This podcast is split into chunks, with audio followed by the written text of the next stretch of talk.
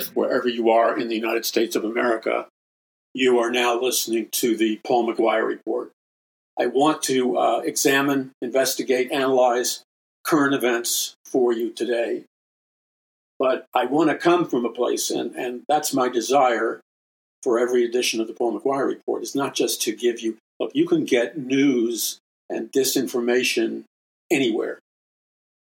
So they, they use rigging now.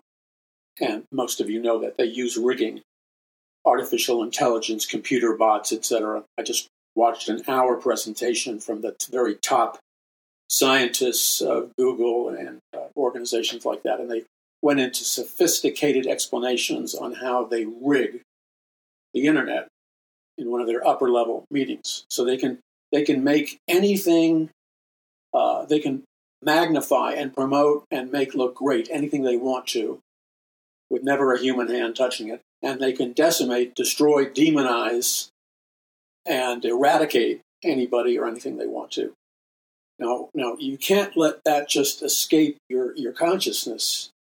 That, what I just shared with you, that alone represents some of the deadliest among the deadliest threats that are coming against our nation and our world, both on a global level and a national level. It is, let me repeat, it is no small thing. If you're talking to somebody, anyone who attempts to dismiss the viable threat of freedom of speech, freedom of religion, uh, freedom of the press, etc. Anybody who says, oh, that's no big deal, has no idea whatsoever what they're talking about. And that becomes a very dangerous person, especially if it's in the, in the personality of somebody you trust or somebody you're looking to for guidance or wisdom.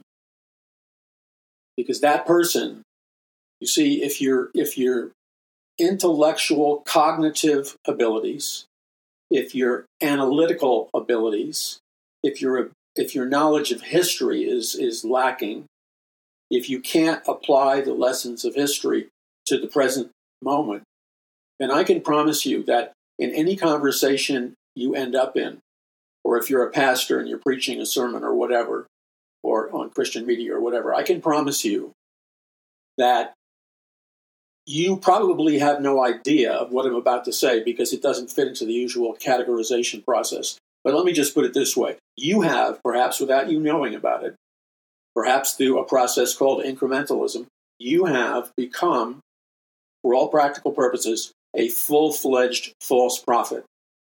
Because remember, that the, the characteristic of a false prophet is that he or she comes across like a wolf in sheep's clothing okay, dressed like a sheep, but inwardly a wolf. So if that person uses the media or that person you're going to or listening to sermons or whatever, and you're absorbing their guidance and their direction, but they have missed the mark in so many places regarding the correct interpretation of the scripture that they, in effect, endanger your life. They threaten the lives of your children and grandchildren. They threaten you personally. They threaten America as we know it, and they threaten this world. And not only that, they threaten the very the very ability that we have to preach the gospel of Jesus Christ. They they are a direct threat to uh, teaching the Word of God, evangelism, raising our children with Christian values, uh, teaching our children to think through a biblical worldview. They are a clear and present danger to any of those freedoms. And our founding fathers were not stupid like today's uh, political leaders, both on the Republican side and the Democratic side, for the most part. The founding, the founding fathers and the Pilgrims and Puritans were not stupid. They were very smart, very educated men. They knew philosophy, history, the Bible backwards and forwards. And that's why when they helped advise and put together our, our Bill of Rights, our Constitution, and made America the most unique nation on planet Earth, Notice what the brilliant men who were filled with the power of the Holy Spirit, the Pilgrims and Puritans, noticed what they they considered to be their priorities. Number one, freedom of speech has to continue, or you have no, or all the other freedoms disappear. Freedom of the press, and that would be today freedom of the press on the internet. I mean, that should not even be remotely confusing. Freedom of the press equates freedom of the press on the internet and other things, because the internet at the present moment is the primary press there is, even though it's, it's now available to anybody. It is still being rigged and manipulated. So, freedom of the press is of, of paramount importance. Freedom of speech, freedom of religion. All of these things are critical freedoms because they are supposed to be the, the watchdogs for our society, which means the press uh, is supposed to be reporting the truth. In, in a secular sense, the press is supposed to be functioning uh, like a uh, a watchman on the wall. But but the press doesn't have a secular call, but it does have originally the purpose of the press was to be uh, uh, a check and balance on the other areas of government, because our founding fathers knew from their study of the Bible that the propensity of mankind, the, the inner nature of mankind, was fallen, so that inevitably mankind, even in America, will always drift into totalitarianism, always drift into dictatorship, always drift into your freedoms being stolen from you.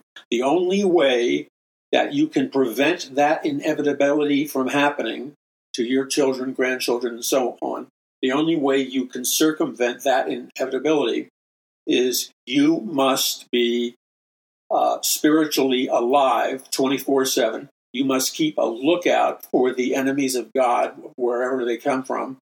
And you must function collectively and individually like watchmen on the wall, keeping your eyes wide open for any intrusion of the enemy whose purpose and design is to bring down, destroy your nation, destroy Christianity, destroy Christian values, take your freedom, take your money, take everything you have. That's their goal. Now, I didn't embellish one microscopic particle in my little rant there, okay? In fact, I toned it down. So let me just issue a, a warning to you born out of love. You know, I used to say this on the Paul McGuire show, the radio, the nationally syndicated radio show all the time. And that was something to this effect. You, you cannot protect freedom. You cannot have freedom if you're not willing to defend freedom and stand up for freedom, freedom of religion or whatever it is when it is being attacked. This policy, this philosophy that contemporary evangelical Christians have adopted, which is basically hide, take the path of least resistance, you know, stay beneath the radar screen, hide, don't speak out. You know, you might be profiled or whatever. This this horrendous perversion, and that's exactly what it is. This horrendous perversion of of theological retreat, retreatism, which is the idea that God wants us to retreat from the culture and retreat from the spiritual battle. Nothing could be further from the truth. We were never called into retreatism. We were called, in fact, to do the exact opposite. We were called to occupy the land until Jesus Christ comes. That means we are to spiritually occupy whatever land it is that God has given us, like America or the Jews, Israel, or whatever. And then we are to fulfill the mission and the destiny that God has called us to. And we're to do it 100%. We're to show up in the spiritual battle 100%. Now, because American Christians stopped doing that going back 100 years or so ago. They stopped doing that. And they, they became negligent, they became apathetic, they became indifferent, and as a result of those inner sins, they allowed the Christian church to drift out of the waters of theological or- orthodoxy, and they allowed the Christian church to drift out of the waters of biblical inerrancy, and they allowed the Church of Jesus Christ to drift in, into stormy and, and dangerous waters through their through, through the root sin. What, what are the root sins? The root sins are theological negligence, also known as apathy. You read Deuteronomy 28, the blessings and curses, and God says it all. If you diligently will hearken unto the voice of the Lord thy God, and obey everything that he's commanding you to do this day. And there was a particular day in Israel's history when they read the word of God out loud. That if you will obey God, obey his words, and hearken diligently, like not half heartedly, but just get on it and obey his words. And then if, if you only endeavor to worship the true gods and not the false gods, then God promises in Deuteronomy 28 the blessings and curses that he will supernaturally raise up the people of that nation. Supernaturally, the blessing of God will come upon them.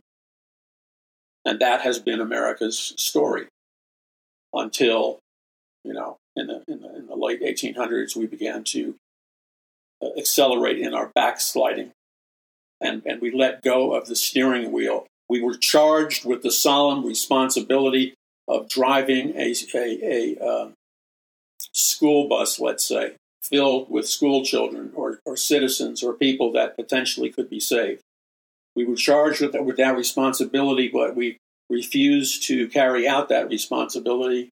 Instead, we let go of the steering wheel, allowed the, the momentum of the school bus to, to propel itself kind of like randomly, which means the, the school bus is weaving in and out of lanes at high speed on the freeway. And it's, it's now a directionless vehicle. There's no human being driving it. And there's no artificial intelligence, you know, self driving Tesla cars driving it. So, like, nothing is driving it. And you don't have to be a rocket scientist to figure out if nothing is driving your car that has any intelligence at all, you're going to have a fatal collision. That will be horrific. Someone in my family very close to me a number of years ago, I don't want to reveal the details, but let's just put it this way. This person we raised to be a Christian, et cetera, et cetera. This person at that time was attending a uh, major university, and the the athletes were en route via a school bus and, and other cars to go high up into the mountains where they would, uh, I think it was a track team, and they were going to run in freezing cold and stuff. Anyway, it was a winding road going higher and higher in the mountains. And the, the, it's very hard to see any distance in front of you because of the uh, climate. Everything was like foggy.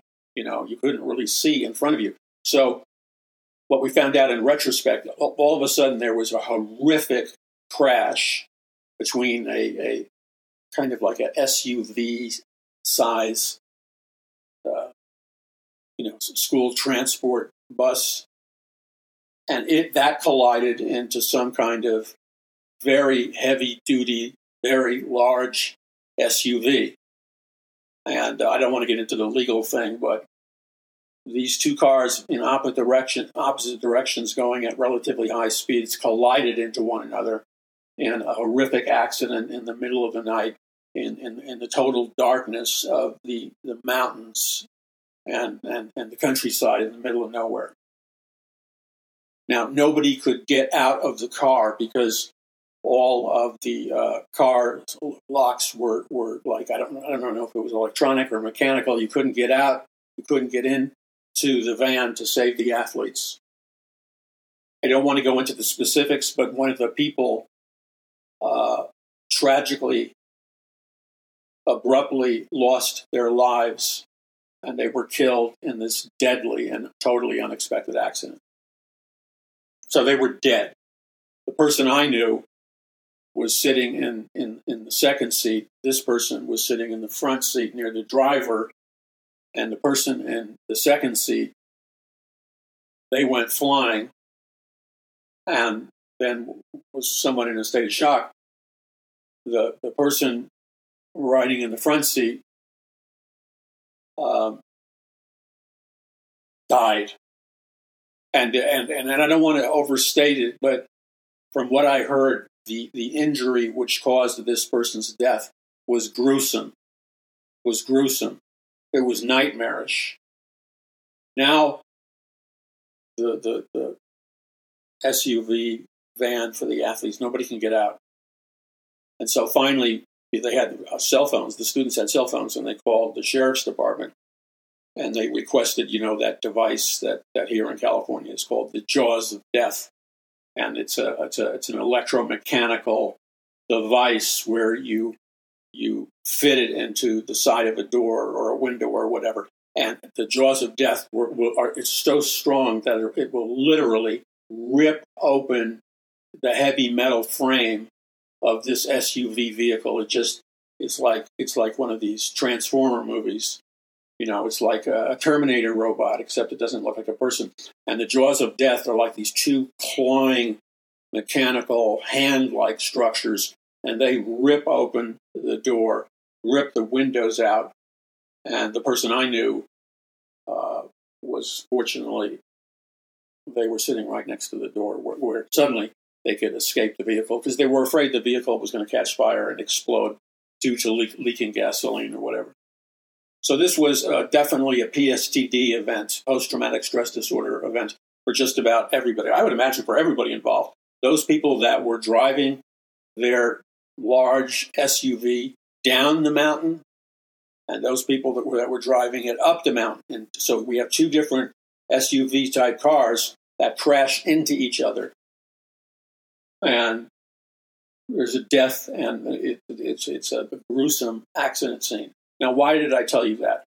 I told you that because they left both both sides. One was one group, or they were returning from like a like a mini vacation or something, you know, camping out in the beautiful stars and, and woods. The other group was a professional college uh, track team, and they were heading up into the mountains and so the expectations and the mood in, in both of the two different cars, one going higher up into the mountains, one coming lower out of the mountains.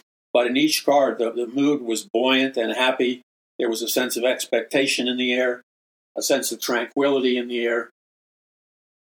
But as I recall, now don't quote this from me as like some kind of legal testimony because it's I'm not giving a legal testimony. I wasn't there. I don't know every specific thing that happened. But it appears to me, recollection, that somehow somebody didn't lock a particular door or, or, or safety lock it. That, that, that there were some safety violations on on the part of some of the drivers, or at least allegations of safety violations.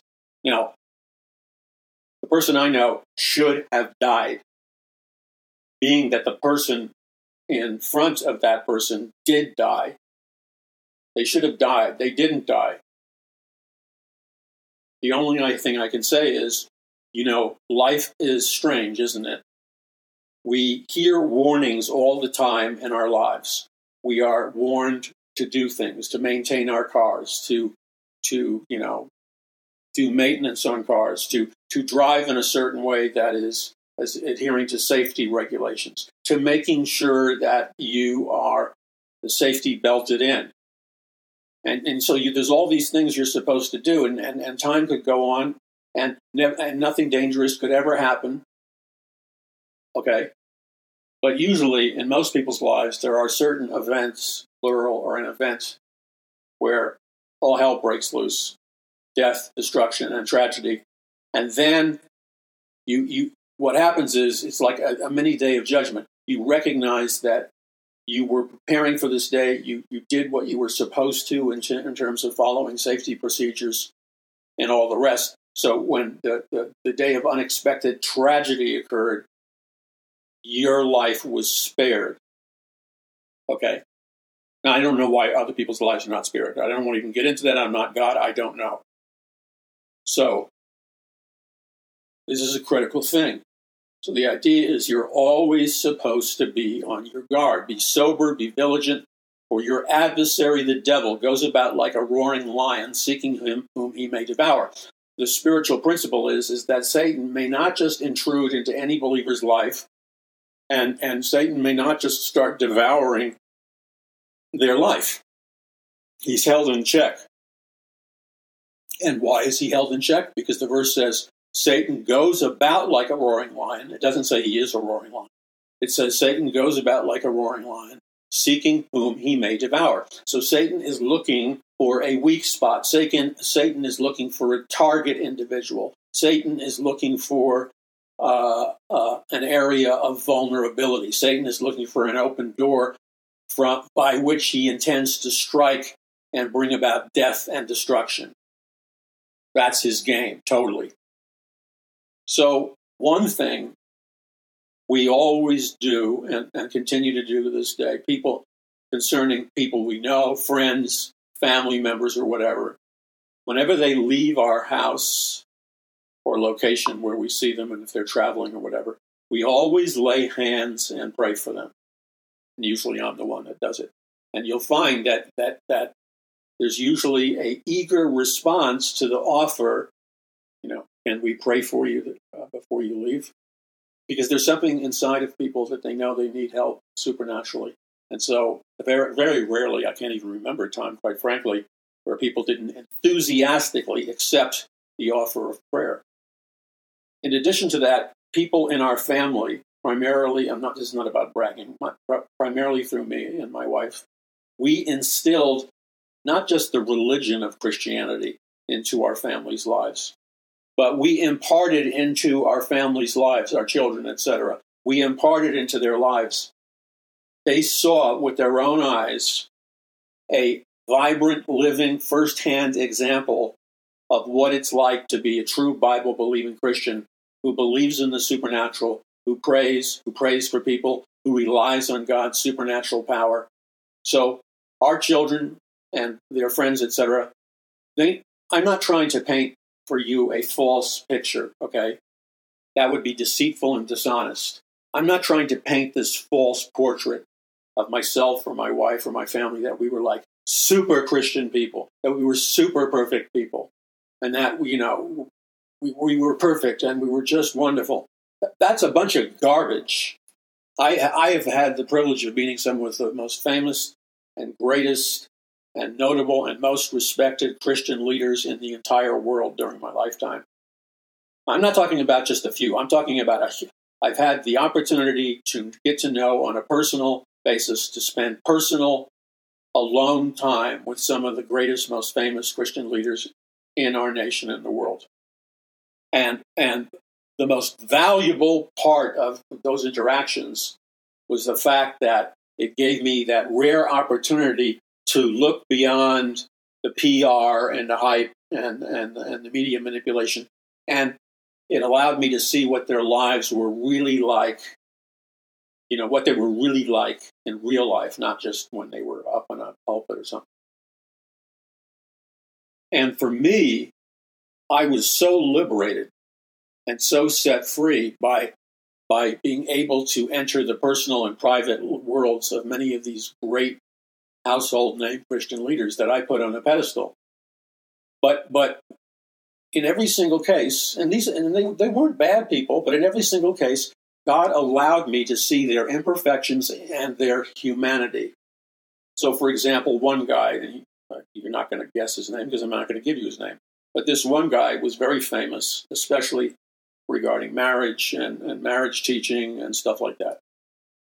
And uh, I was working with him on a private project, and we were spending time together, and that gave me access to his family and private conversations, etc.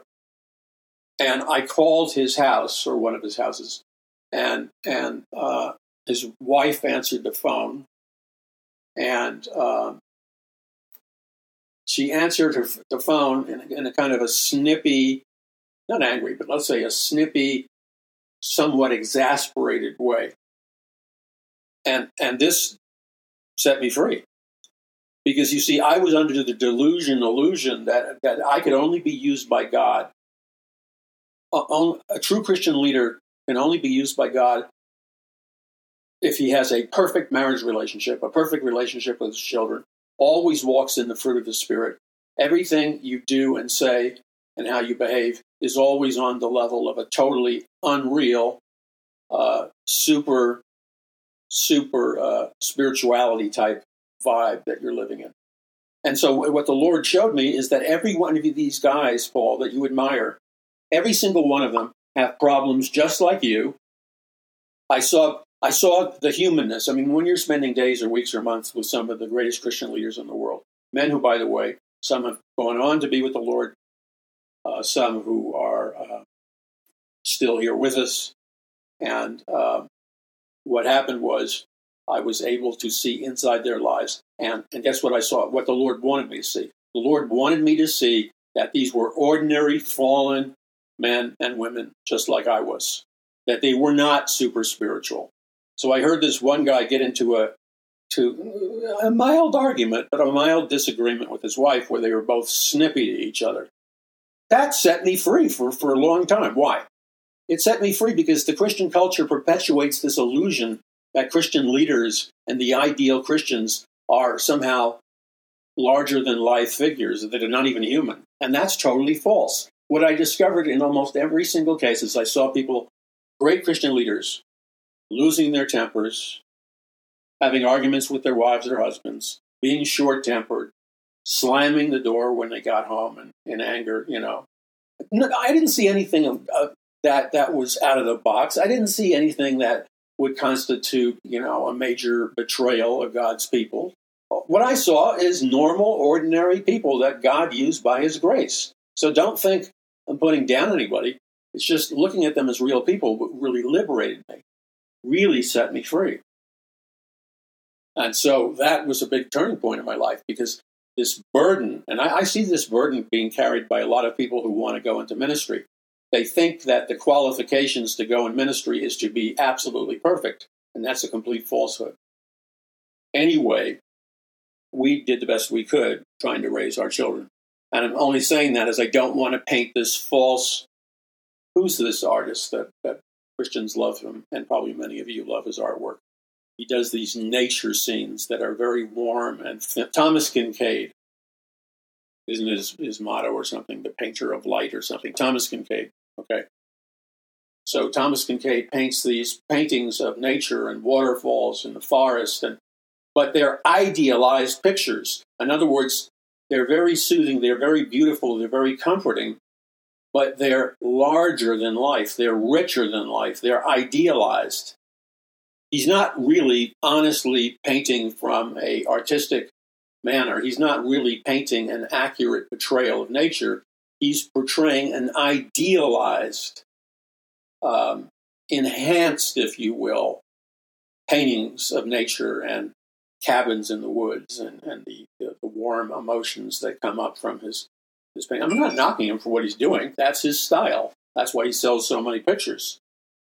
So, um, the point is, I'm not trying to portray myself as, you know, some super spiritual, super perfect person. But talking about the individual that was in the car, we train this individual whenever you're in a car. I mean, this was like this was this was like one of the highest level things we demanded out of our children. You don't run into a street from the youngest of ages. You look both ways before you walk into a street. And in most cases, you don't cross at a street or in a street. That's a very dangerous thing. You don't run onto the freeway or walk in next to a freeway. You always wear your safety belt. You know, you always drive safely. A, a whole bunch of things regarding cars and automobile safety was just hammered into their personalities. Now, here's the ironic thing this death like collision occurs up in the mountains. The lady in front of uh, our family member. She dies a horrible death.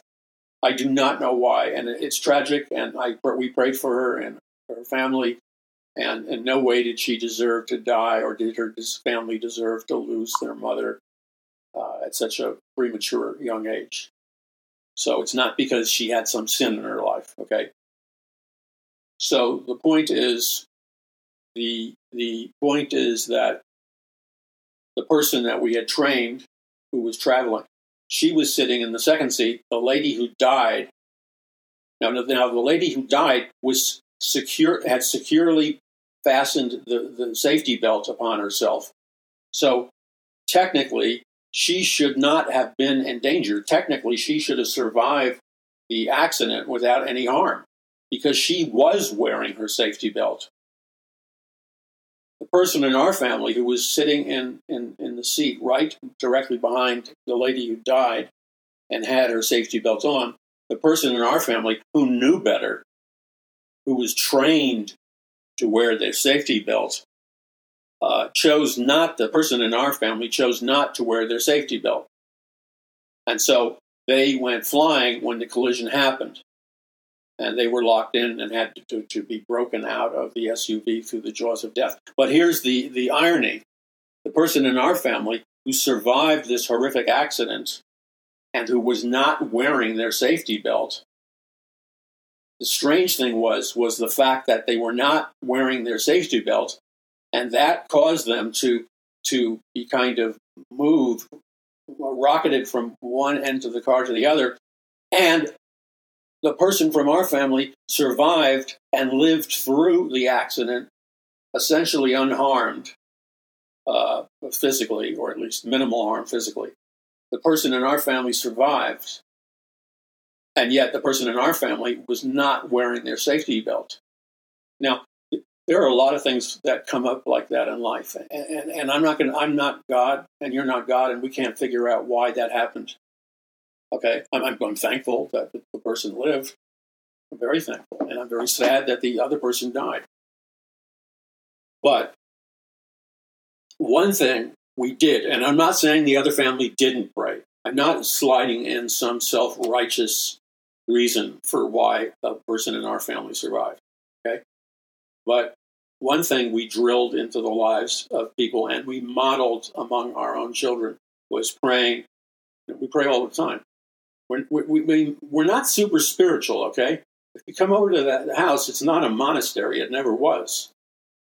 But we, we would pray for people. So I distinctly remember praying for that person in my family because I knew the trip was potentially dangerous, and I prayed for the van. I prayed for their entire trip, and I asked God's supernatural covering over all of them, including our loved one. I believe that God answered that prayer and supernaturally protected our loved one. I do not know why. I have no idea whatsoever why other people died, and a lot of other people lived. I think only one person died, and the others lived. And I'm not innuendoing or suggesting that the person died because they didn't pray. I have no idea what they did in the morning, or if they prayed, or you know, I have no. I don't know. All I know is that you know and, and, and God will allow you to see these things. And what God is doing is not teaching you uh, to disobey common sense and things like wearing a, a safety belt. But, but God wants to show you things that happen in life that don't make any apparent sense at all and seem to operate on a law that defies the ordinary laws of safety. And I think what God's trying to tell us is that ultimately, yeah, God wants us to wear safety belts, but ultimately, Jesus is Lord.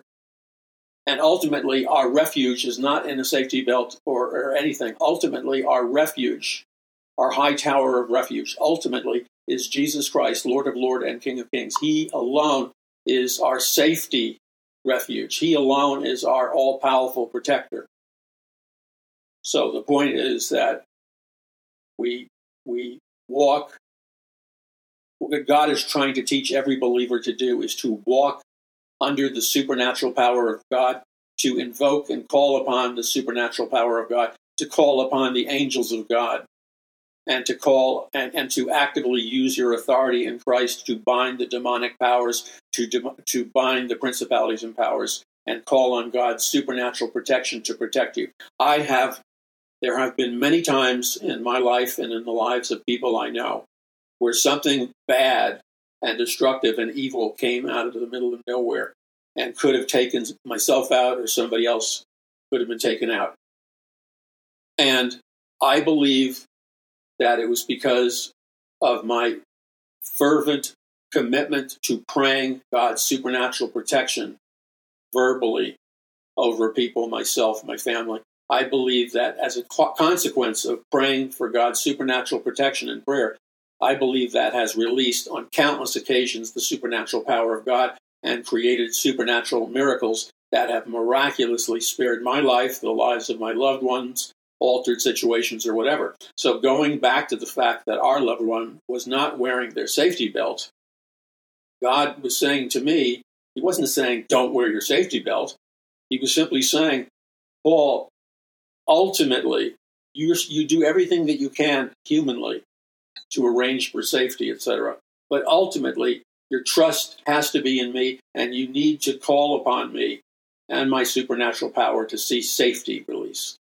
Now, why am I saying all this? I'm saying all this because God is Almighty God. He's King of Kings and Lord of Lords. So we have this transhumanism movement, and they believe that through technology and the futuristic scientific sciences, they believe that they are going to self evolve mankind into a, a race of God men.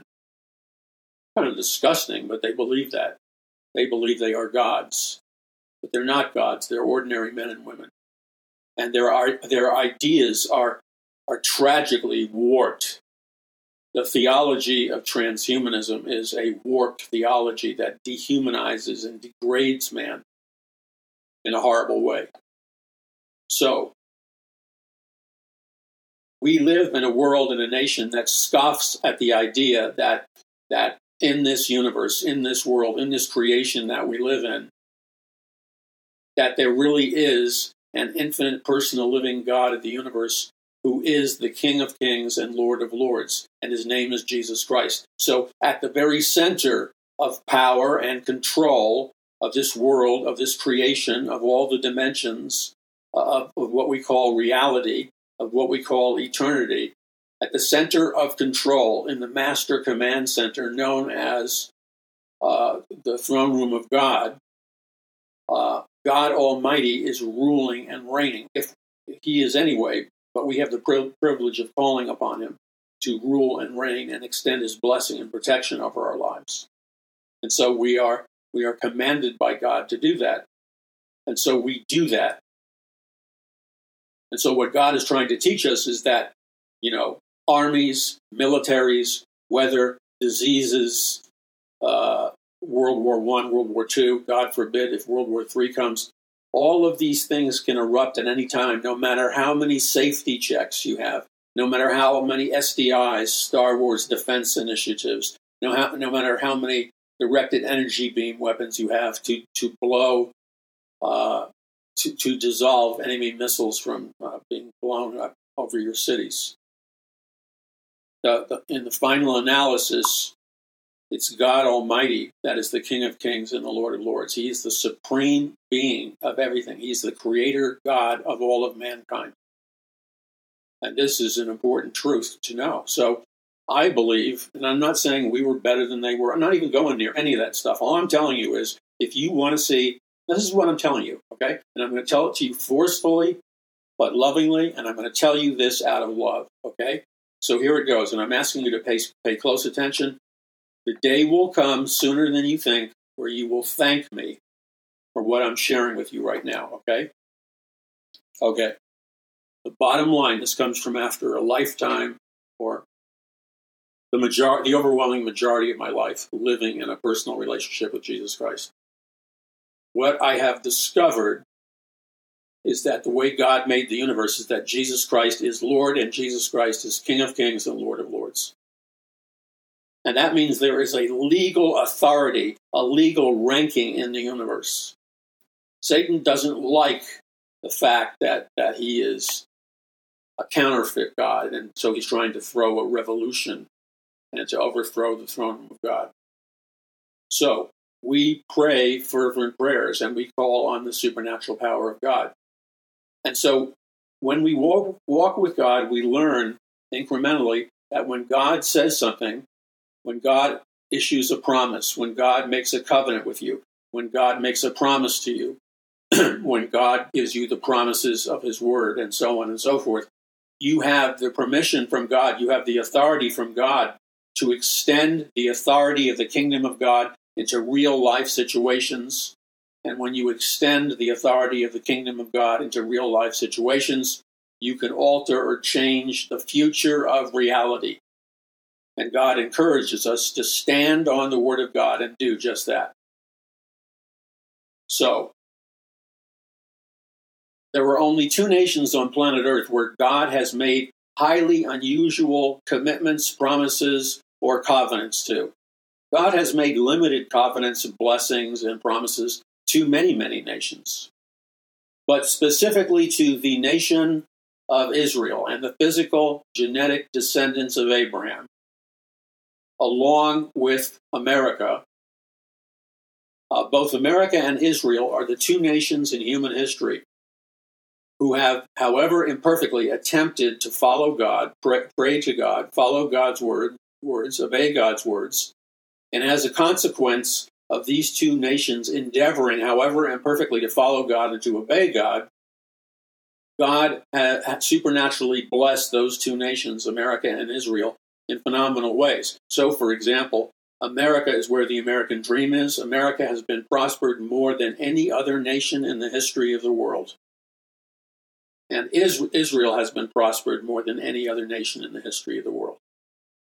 Dramatic victories militarily, dramatic victories in overcoming with food and agriculture, and uh, the winning of impossible wars, and opening up the Red Sea, and America being used in so many vital ways. And notice also that at the heartbeat of like America and Israel, notice that when you examine, let's say, the DNA of these nations, you see that the DNA of America and Israel is very similar, and that the DNA of America and Israel is the DNA of divine love, is the DNA of God is love, God is righteous, God is just, God is true. You see, that's what releases the supernatural power of God into those nations and, and from and out of those nations into the world. The supernatural power of God. And so it's imperative to understand that America's greatness, its economic greatness, is not solely due to, let's say, capitalism or whatever. America's greatness is due solely to the fact that the blessing, that the supernatural, miraculous blessing of Almighty God has been divinely poured out on America from the beginning, and that the blessing of God is not only upon America, despite its imperfections, but the blessing of God is being poured out on America right now despite its problems. And so, because at the core of the American soul, there's a belief in God, not a belief in self. At the core of the American soul, there's a belief not in Darwinian evolution, although it's there. At the core of the American soul is a belief that God is love and a desire to be loving and gentle and caring and giving and kind. Expressions of love, feeding the poor, clothing the naked, all of this is in the DNA of America, the DNA of Israel. And as a result, it goes right into the law of sowing and reaping.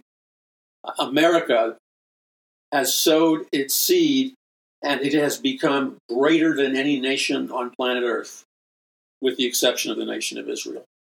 So when we look at what is the reason for America's phenomenal growth and blessing, we see that the reason is, however imperfectly, America has attempted to adhere to to live by the promises of God, the Word of God, the principles of God. And to whatever degree America and Israel attempted to do that, God multiplied, many fold, God multiplied the blessings of God on both America and Israel.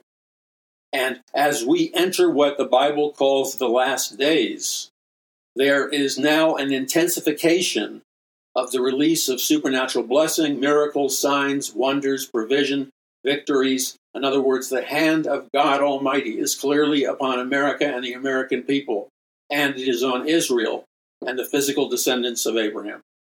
Okay, that we need to get that message out because we are fighting uh, a psyops war, psychological operations. We are fighting an all out demonic propaganda war where children and students and adults are being uh, brainwashed into believing that we're just a secular Eastern mystical nation that is post Christian or godless. And all of those mythologies are lies. They're lies. We are a nation chosen by God, and we're a nation that has a divine destiny granted to us by God. All right, you're listening to the Paul McGuire Report. I'm Paul McGuire. Be sure right now to visit paulmcguire.us. That's paulmcguire.us. And remember uh, to seek God and to cry out to God, to rely on God in all things. This is the Paul McGuire Report. Visit paulmcguire.us. Once again, you're listening to the Paul McGuire Report. So let's revisit the tremendous amount of biblical truth surrounding the nation of Israel. Israel was blessed. America has been blessed. the Pilgrims and Puritans studied the Bible diligently, and they did everything they could, the Pilgrims and Puritans, to model their society, their lives, their churches, their theology.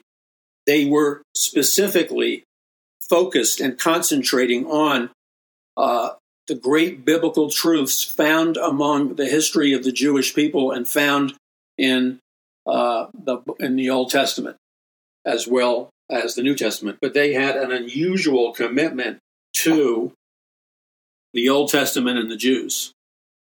And that gave them, I believe personally, a robust understanding of the totality of Scripture in every area of life. So, for example, the Pilgrims and Puritans had an amplified understanding of economics, philosophy, science, technology, uh, and, and, and disciplines that covered every facet and scope of life.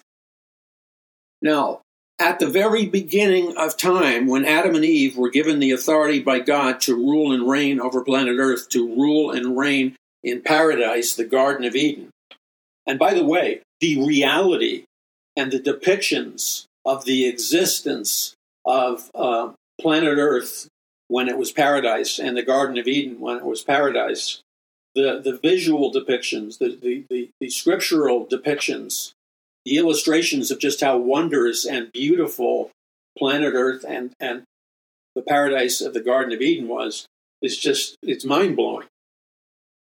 And yet, the devil, the serpent of old, seduced Adam and Eve, and he stole them through lies and deceit and cunning and, and a form of psychological spiritual warfare known in modern terminology as psyops or psychological operations which is another name for psychological warfare. The devil or the super uh, or the serpent of old, from the very beginning to the present moment, his his greatest mastery of gifting is in the area of initiating highly effective spiritual warfare, psychological warfare, and to use what is called the wiles of the devil, the schemes, the strategies, the the hypnotic uh, presentations of the devil. Uh, all of these things are employed by the devil to destroy mankind. So Adam and Eve were seduced into rejecting the truth of God's word. They ate of the fruit of the tree in the middle of the garden. That instantaneously, zap, caused the fall of mankind. Mankind fell. Uh, Adam and Eve became mortal, and uh, the death force entered the human race. And Yet God pursued mankind and sent mankind a Savior. The Savior's name was Jesus Christ, who was the King of Kings and Lord of Lords. And the Savior is the Messiah. And so, any man or woman who wants to be rec- uh, rescued from the death force, who wants to receive God's free gift of eternal life, can have it if they put their faith in the Word of God, they pray to God and ask for forgiveness of their sins through the blood of Jesus Christ. By faith, they're cleansed from their sins by the blood of Jesus Christ. And then they um, invite Christ into their lives to be born again by the Spirit of God. And all of this thing, these things happen because of the Spirit of God. And so the Spirit of God and Jesus Christ brings about uh, salvation, the gift of eternal life. So the, the, the moment a true believer in Jesus Christ dies, at that exact nanosecond, assuming they're born again, they will find themselves absent from their body and present with the Lord. And they will have a brand new, perfect, perfect age, perfect everything, they will have a brand new, glorified body. And they will live forever and ever and ever. Now, Adam and Eve lived as long as mortal men live, which was quite a long time in comparison to, to today but they were able to live an extraordinarily uh, long amount of time because they put their faith in salvation. And at that time, we were still under the blessing of having a pure water supply, a pure uh, air supply, a pure food supply, pure minerals, etc., etc. Everywhere mankind went on planet Earth and in the Garden of Eden, the air, the food, the nutrients, the exercise, everything was life enhancing and life enriching at the maximum level. At the maximum level. And it's not like today where everything we eat is, is basically poisonous or has been poisoned by greedy multinational uh, Luciferian elite corporations. Okay, I want to read you this principle here, and I believe it is going to change your life. And the key to understanding it is you have to understand who Israel is in the eyes of God. And Israel is a nation composed of God's chosen people who have a special purpose and assignment. And God promises to anyone that whoever blesses the nation of Israel, they themselves will be supernaturally blessed. So if you bless Israel, you will be blessed. And that's one of the reasons God has continued to, to bless America despite all of America's indiscretions. America has been uh, the final defense, the, the, the big brother that, that continually defends the nation of Israel. Because most of the world, through anti Semitism, you ask the question, why do they hate the nation of Israel? They hate the nation of Israel because deep down inside, they're jealous over the covenant that God specifically made with ancient Israel uh, to prosper them and raise them up above all the nations of the earth. The, the world system and the nations of the world are jealous of the supernatural covenant that God entered into with the nation of Israel. You are listening to the Paul McGuire Report. Be sure to spread this message far and wide.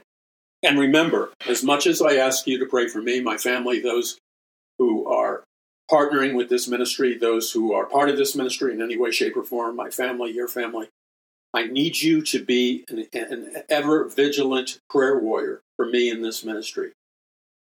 And I cannot stress to you how much I covet and need your prayers, just like the Apostle Paul did when he was appealing to the Christian church of his time. He was constantly, he was, but he was the Apostle Paul, but he was, he recognized how much in need of, of prayer warfare he was. Now, I don't compare myself in greatness, obviously, to the Apostle Paul, but I do recognize how vital it is that you pray for me and my family and this ministry. So thank you for your diligence to pray. To pray, and remember, everything revolves around the land of the law, sowing and reaping. When you take time out of your schedule to pray for me and my family and those associated with this ministry, God rewards you because the prayers that you pray for me uh, become a form of spiritual seed, and God supernaturally blesses your life in, in the law of reciprocity. And that works in the areas of financing and giving and loving and everything else. When you give, when I always say, and this is why I say it the way I do in confidence, when, when I challenge you and exhort you to ask the Lord how much you should give financially or uh, how, how much of a donation you should give to Paul McGuire Ministries and Paradise Mountain Church. And I simply ask you to do whatever God tells you to do, whatever God puts on your heart, simply obey the Lord. The reason I say that, and the reason I am able to let go of it, is because I truly trust that when I make that appeal, I know that I know that I know that the audience of the Paul McGuire Report is in many ways different than many other secular and, and Christian uh, audiences because there's a closeness among us, there's a bonding together among us that I don't see elsewhere. And in that bonding together and in that closeness, I know that when I make an appeal for prayer, I know that a huge percentage of you, you really take the time and say, Lord, how much should I give financially? And then whatever God tells you to give, you obey Him. I could tell you the miraculous stories that I've heard regarding that. And then being a prayer warrior for us and the ministry. Thank you. I, I know when I make that appeal, many of you go into action as serious, heavy duty spiritual prayer warriors. And the same thing when I make a request I, and I say, I need your help in fighting. And I do. I need your help to continue to fight this, this evil. It's a lying rigging system that's waging war against us and any other Christian trying to preach the truth. So I want to thank you sincerely from the bottom of my heart uh, for being faithful. And I know that you're sowing seed. And no, you don't buy God's blessing. But when you're obedience in love to God, He exponentially will bless and reward you. Okay, so one of the things we need to understand about the nation of Israel in the New King James Version, Matthew 24 7, it says, For nation will rise against nation, and kingdom against kingdom, and there will be famines, pestilences, and earthquakes in various places.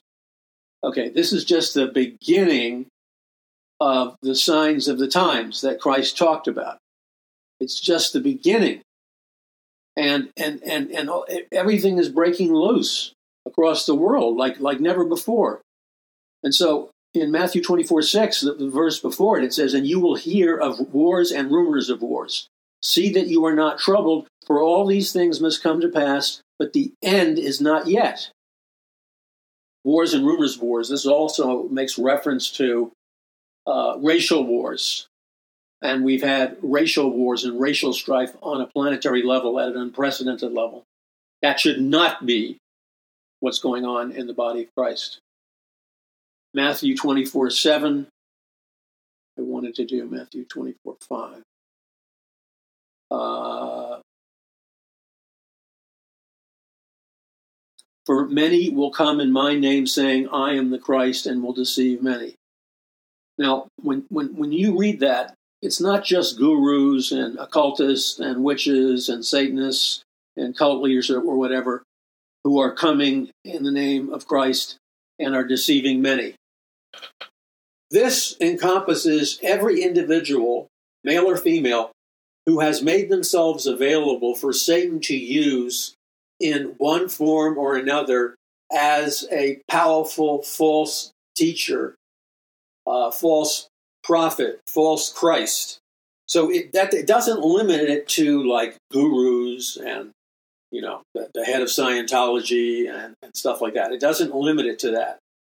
It encompasses every area where because of a political ideology, because of an economic ideology, because of a techn- technological ideology, because of science, transhumanism, artificial intelligence, and all these other things, all of these things, both human and non human, or in combination of human and non human, have the propensity to, to platform or project into our physical reality world um, these these massive technologies, genetics, DNA, artificial intelligence, and all kinds of things that can make so-called ordinary men false Christs uh, who deceive many.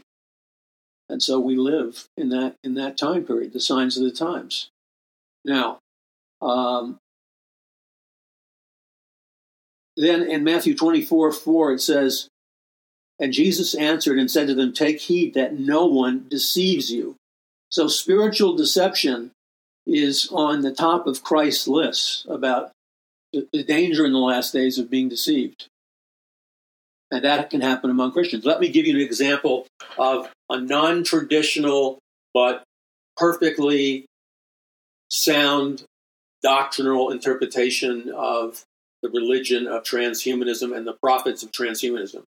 When you mix all of that together, you're coming up with a false teacher, a false religion, a false Christ.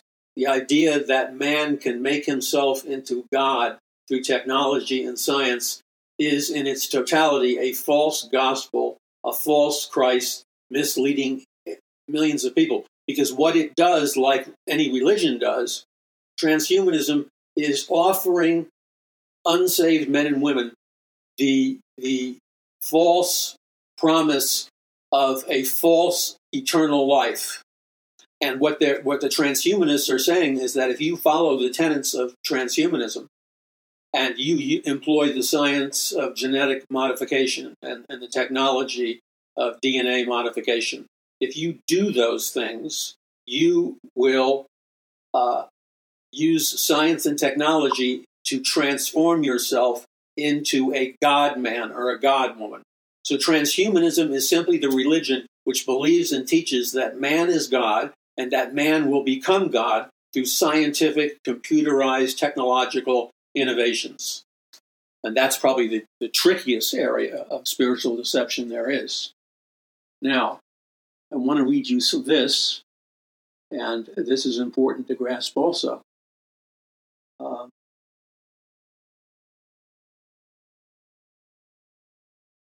And Jesus said to them, Do you not see all these things? Assuredly, I say to you, not one stone shall be left upon another, that it shall not be thrown down.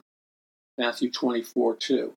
Okay, so we're going to look at these are the signs of the times that Christ has been talking about and talks about now. The signs of the times are accelerating all around us.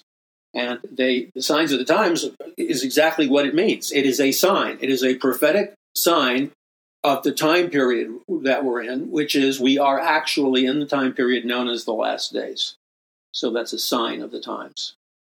And we have wars and rumors of wars. So you see the Ukraine, you see Russia, you see the European Union, you see Communist China, you see Venezuela, you see the United States, you see the European Union. These people all have robot, cyborg, android armies, satellite armies, sophisticated technologies. I mean, it's a very dangerous world we live in.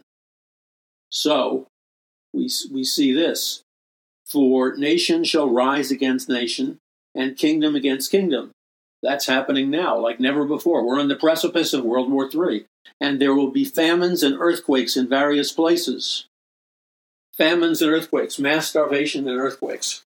Now, remember when I told you that the Lord continually, supernaturally leads me and anoints me and guides me in my walk with Him, in my in my research for Him, so that I can write books that bring people to Christ and write books that expose spiritual deception.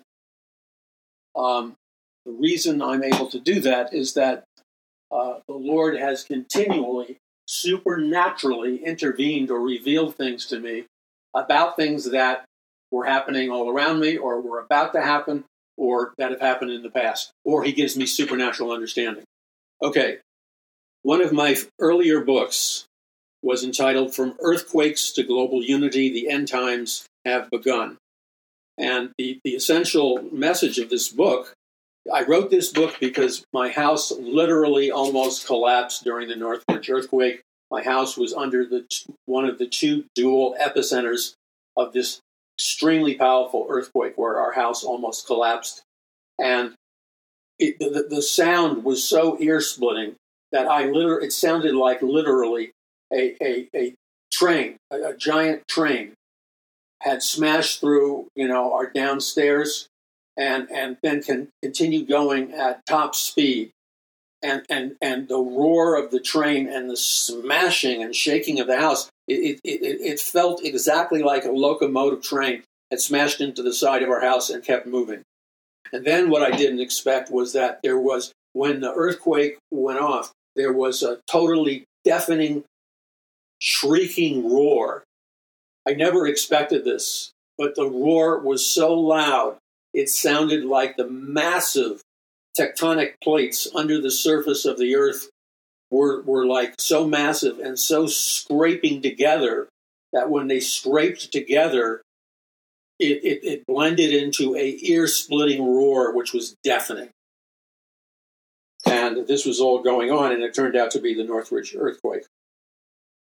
Because of my neighbors' questions to me, they knew I was a writer and were a writer of books on Bible prophecy.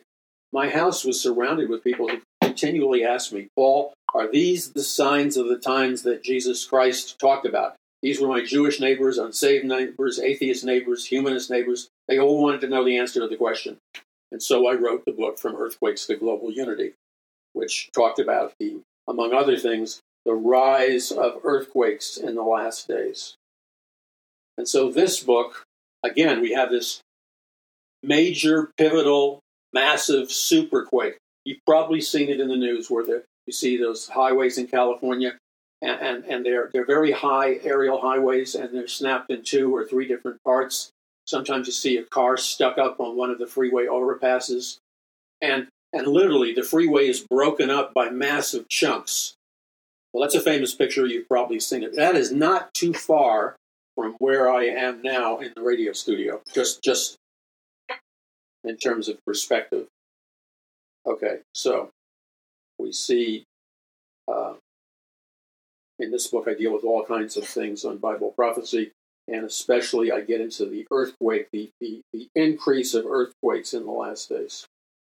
So the book is called From Earthquakes to Global Unity, which became a bestseller after uh, an evangelist named Jack Van Impe read the book. He was set on fire by the book.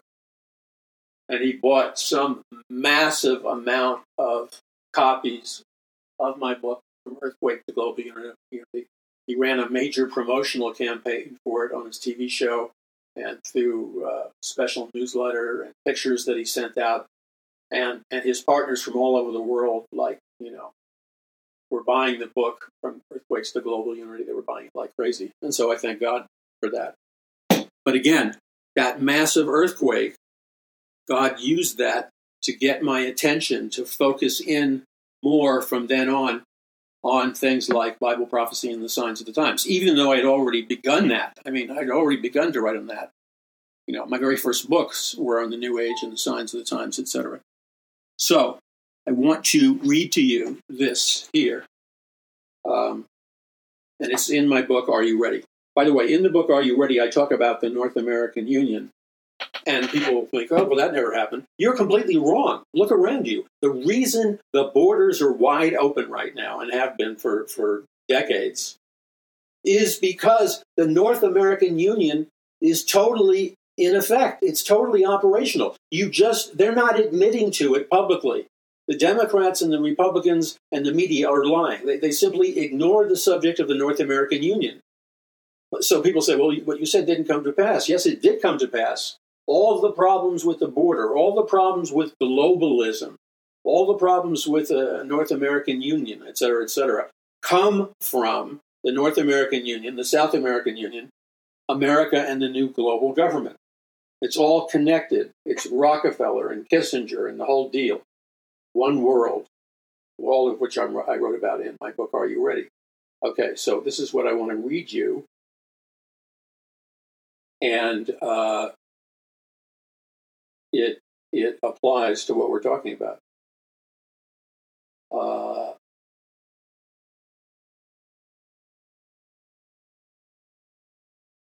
okay, so uh, I have chapters on terrorism, executive orders, the emergency government. You know, I'm writing about EMP pulse weapon attacks way back. This book copyright date in 2005. You know, warning about EMP attacks. The book could have been written last night. That's how that's how up to date all of my books are. They're they're decades and decades in advance. Okay, so I want to read you some things I wrote about the nation of Israel uh, that I think you'll find very interesting. And uh, so let's let's just read some of it. Okay, first of all, in my book, Are You Ready? and uh, Power from On High, and a prophecy of the future of America, Volume 1 and 2, and the greatest battle for the hearts and minds of mankind in the history of the world. Make sure you get all of the books. The books are all available at a super discount at paulmcguire.us. Okay, Zechariah 12, 2 to 3. Behold, I will make Jerusalem a cup of drunkenness to all the surrounding peoples, where, when they lay siege against Judah and Jerusalem. And it shall happen in that day that I will make Jerusalem a very heavy stone for all peoples all who would heave it away will surely be cut in pieces, though all the nations of the earth are gathered against it. So, in this chapter in my book, Are You Ready? and in this passage of Scripture, I'm writing about the fact that the Bible says that prophetically, the prophet Zechariah is saying prophetically, God made Jerusalem to be a cup of drunkenness to all the surrounding people. So, what that means is that Jerusalem and Israel will function prophetically like an intoxicating drink that will get the surrounding nations, the surrounding peoples, especially of the Islamic faith, they will become intoxicated with anger and hatred and rage, and they will want to, in their drunken lust, they will want to destroy Israel. Okay?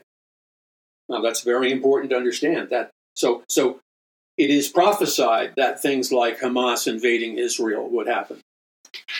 This is part of Bible prophecy because God said he will make Jerusalem like a cup, a cup of drunkenness to all the surrounding people. Now, let's uh, read a couple of other statements.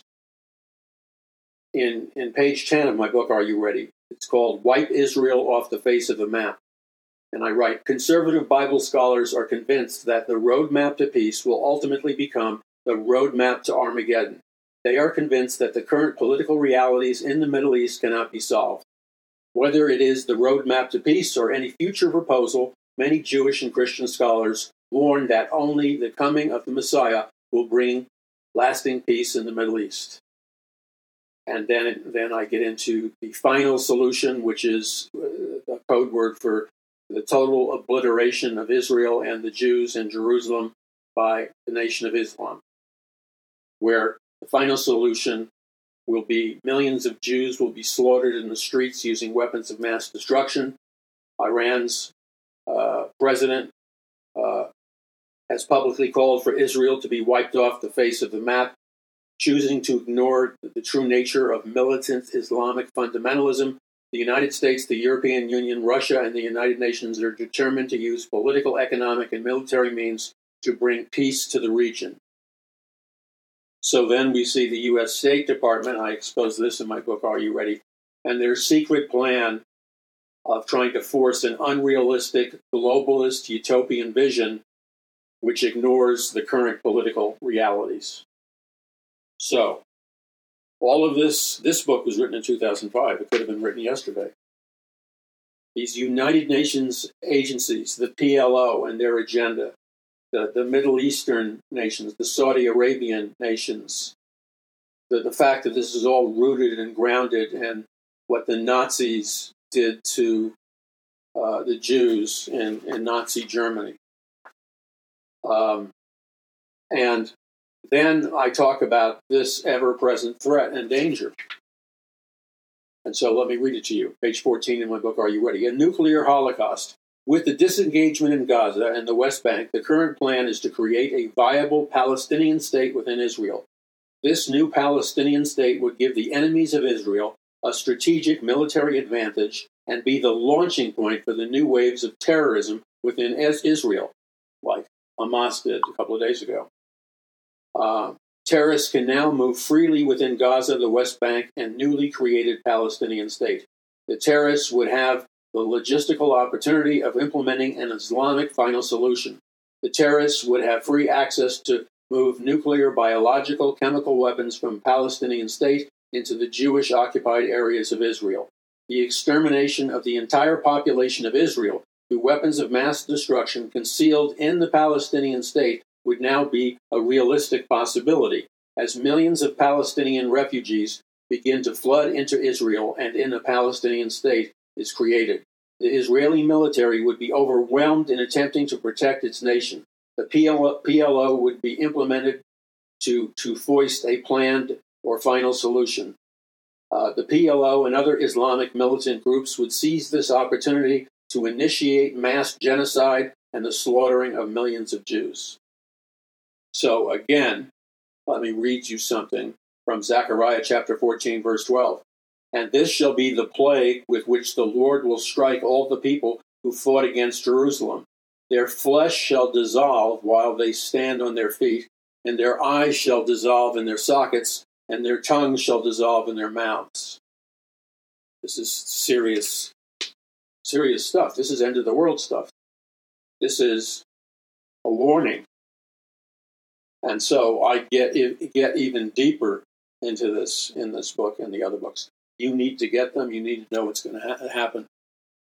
It would be naive for any of us to falsely assume that the that the present day, somewhat tenuous, peaceful conditions that whatever's left of them will continue in that manner around the world, across America, and with this whole uh, uh, World Economic Forum thing. That would be naive. What is going to happen is what is happening behind the scenes. And behind the scenes, we have the galvanization of the World Economic Forum, the long awaited one world government, one world religion, one world economic system, and this uh, global cashless society uh, promoted and, and, engineered by the globalist elite or the Luciferian elite. So all of this is coming true in our lifetime, and we have a choice. We trust God moment by moment, day by day. We pray to God. We cry out for God's name and help. We ask God to clothe us with power from on high, and we walk. Here's here's this is where it is. We walk daily. We choose to walk daily in a supernatural relationship with Jesus Christ, who is King of Kings and Lord of Lords. Stand with me, Paul McGuire Ministries and Paradise Mountain Church. Stand with me, and together we can reach this world for Christ. Together we can change the direction of the future within the within the sovereignty of God's uh, prophetic plan. God bless you. This is Paul McGuire. Visit paulmcguire.us.